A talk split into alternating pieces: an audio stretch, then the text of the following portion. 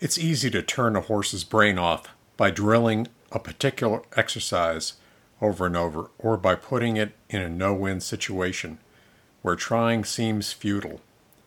Mixing up the work and always making sure each exercise finishes with a horse feeling more relaxed has a lot to do with keeping a horse's focus, irrespective of the age.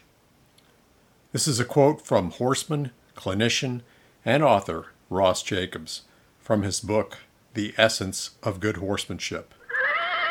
Welcome to the Daily Second Half Horsemanship Podcast, where we talk about using your mind more than your muscles on the path to better horsemanship in the second half of life.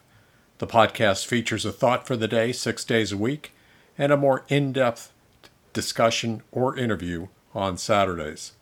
I'm your host, Paul Sherland.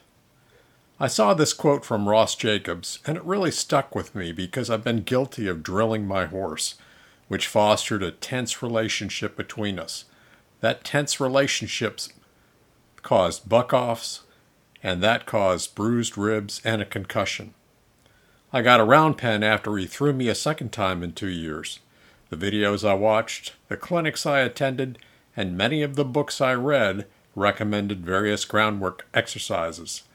Groundwork also seemed safer than riding at the time.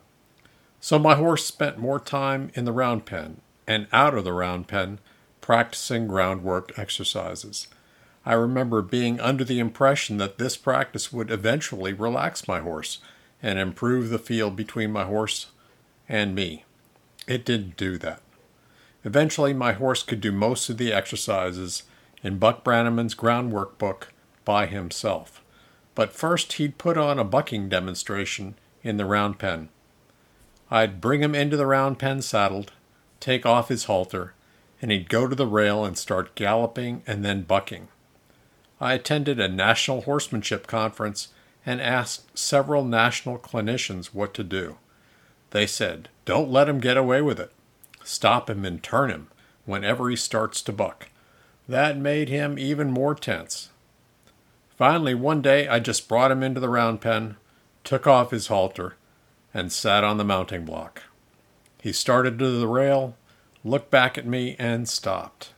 Over the next five minutes or so, he walked back to me, stopped in front of me, dropped his head, and sighed. He half closed his eyes. He stood there in front of me, not grazing, although there was grass to eat in the round pen. After a few minutes, I got up, put the halter back on, and took him back to the barn. We ended that groundwork session with him relaxed and with a new beginning to our relationship. I'm always learning from my horses. What happened in that round pen that day seemed like forgiveness for my drilling him over the years. After that, I checked him for any sign of lameness on the ground, mounted a relaxed horse, and we went on a relaxed ride to do exercises in a relaxed way and enjoy the relaxing country sights in Texas. If your horse is tense and not relaxing in your exercises, you're not making progress. Don't do more of it. Think about trying to do less or do something else. Be creative using the techniques you use to find what suits you and your horse. Relaxation is always a goal. The Bluebonnet Equine Humane Society Training Challenge is coming up in October. This is an event where professional and amateur trainers spend three to four months training rescued horses to give them a new start in life. If you'd like to donate to the Bluebonnet Horsemanship Training Challenge, I'll have a link to the Bluebonnet Equine Humane Society website in the show notes. Thanks for listening to the Second Half Horsemanship Podcast.